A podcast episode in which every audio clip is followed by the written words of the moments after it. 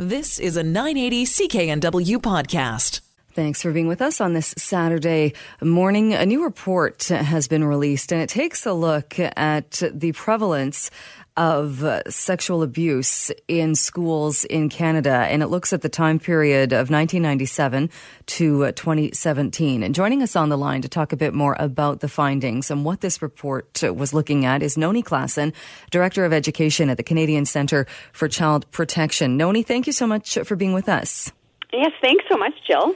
Uh, maybe uh, start with uh, telling us a bit of a background on the study itself and how many uh, schools or, or, students were part of this study and what, what it was actually looking at. Sure. Um, why we entered into this study was really because we operate Canada's tip line for reporting the online sexual exploitation of children. And what we were seeing is that we were hearing from our law enforcement partners when they were going in to make uh, arrests. Some of these individuals were were working with children, and organizations were asking, "Well, what more than a criminal record check could we be doing to be screening?" And in particular, when we looked at schools, we had in one case uh, where there were 100 arrests in Canada, 40 of them were school teachers. So what we wanted to see was to provide some information to actually help schools with mitigating risk and understanding how they could be safeguarding children in their care. So what we did is we we started looking for data and and we found that in trying to get a sense and ascertain information, we only could um, we could only obtain that information in three provinces as it related to uh, professional misconduct that was publicly available, and that was in Ontario, um, Saskatchewan since 2017, and uh, British Columbia.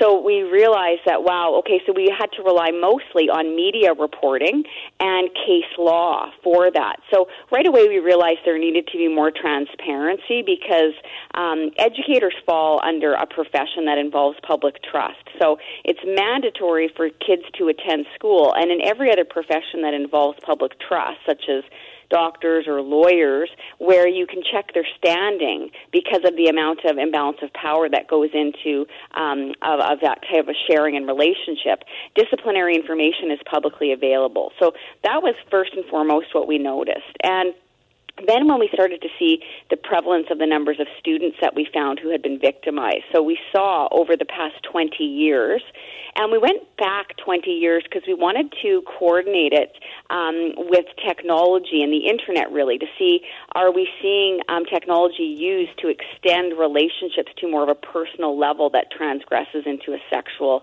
uh, relationship. And what, in fact, we saw was yes.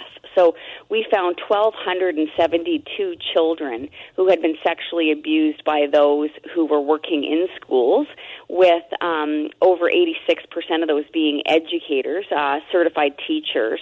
And um, so what we realized is we really needed to take a pause and take an opportunity to look at how can we be doing um, better in terms of understanding this area, providing some transparency and accountability with contact with children, and modernizing policies today as it relates to um, extending contact with kids using technology.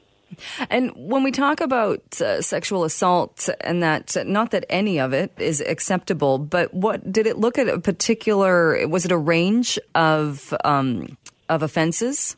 Yeah, we were actually looking at criminal code offenses. So we were looking at those that constituted child sexual abuse under the criminal code, both contact offenses and non contact offenses. And so Contact offenses are pretty obvious, but non contact offenses would include things like using technology, so um, communicating with kids um, for the purposes of facilitating a sexual offense. So that would be moving the conversation to sexual, asking for sexual pictures, sharing sexual pictures, um, and that sort. And that was um, the majority of the cases that we saw involved criminal offenses um, that hit that threshold.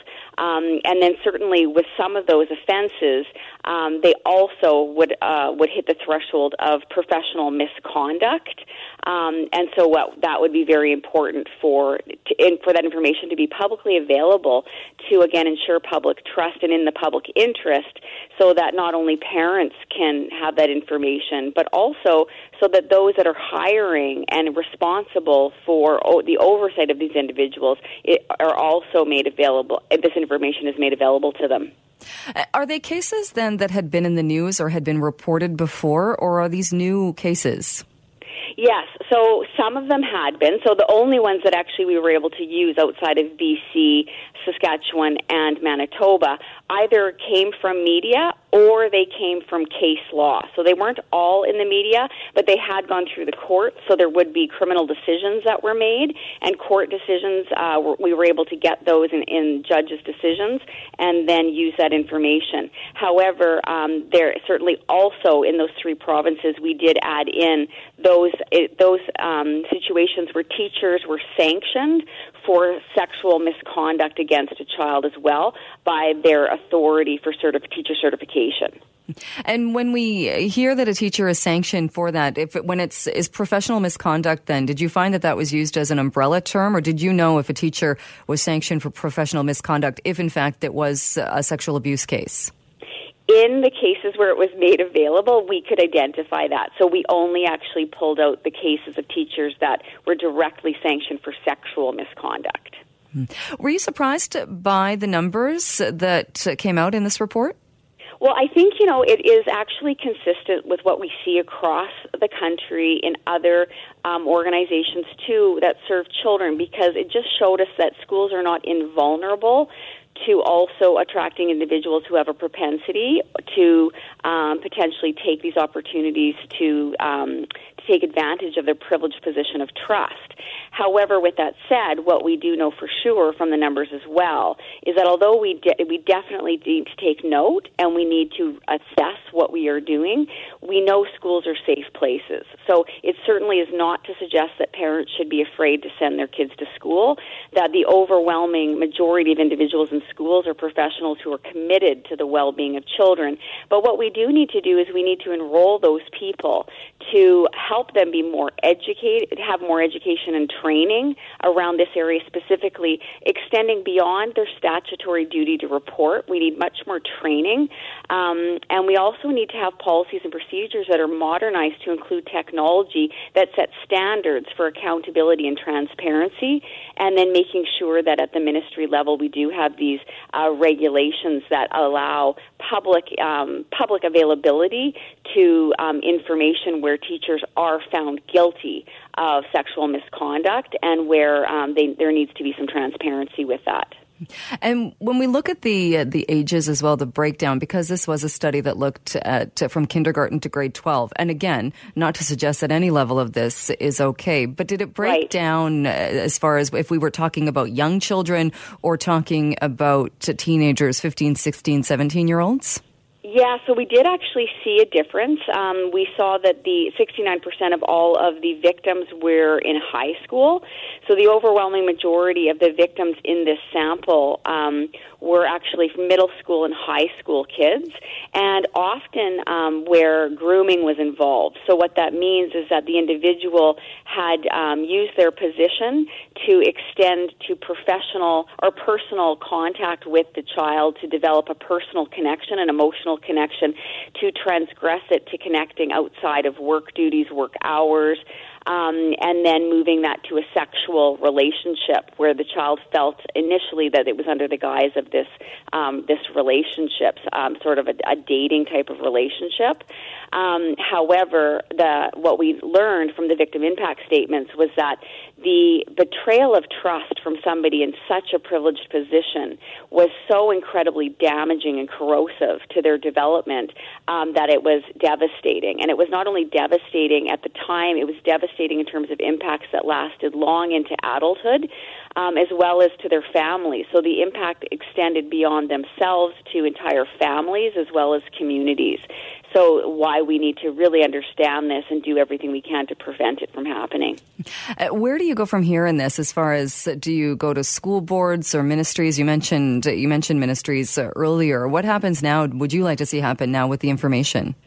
Uh, you know, what we'd like to see is to provide some help. So we're really hoping that this information is helpful so that people can take a look and, and reevaluate, you know, what are we currently doing at school board level, certainly, um, and what are we making available in terms of training and education awareness to our our in, individuals who are working in the schools because they're really the ones who are going to make the difference here. They're really the safe people in the schools who need the information so that if somebody is seeking an opportunity or starting to develop an inappropriate relationship and they see transgressions, people know exactly what to do with that information.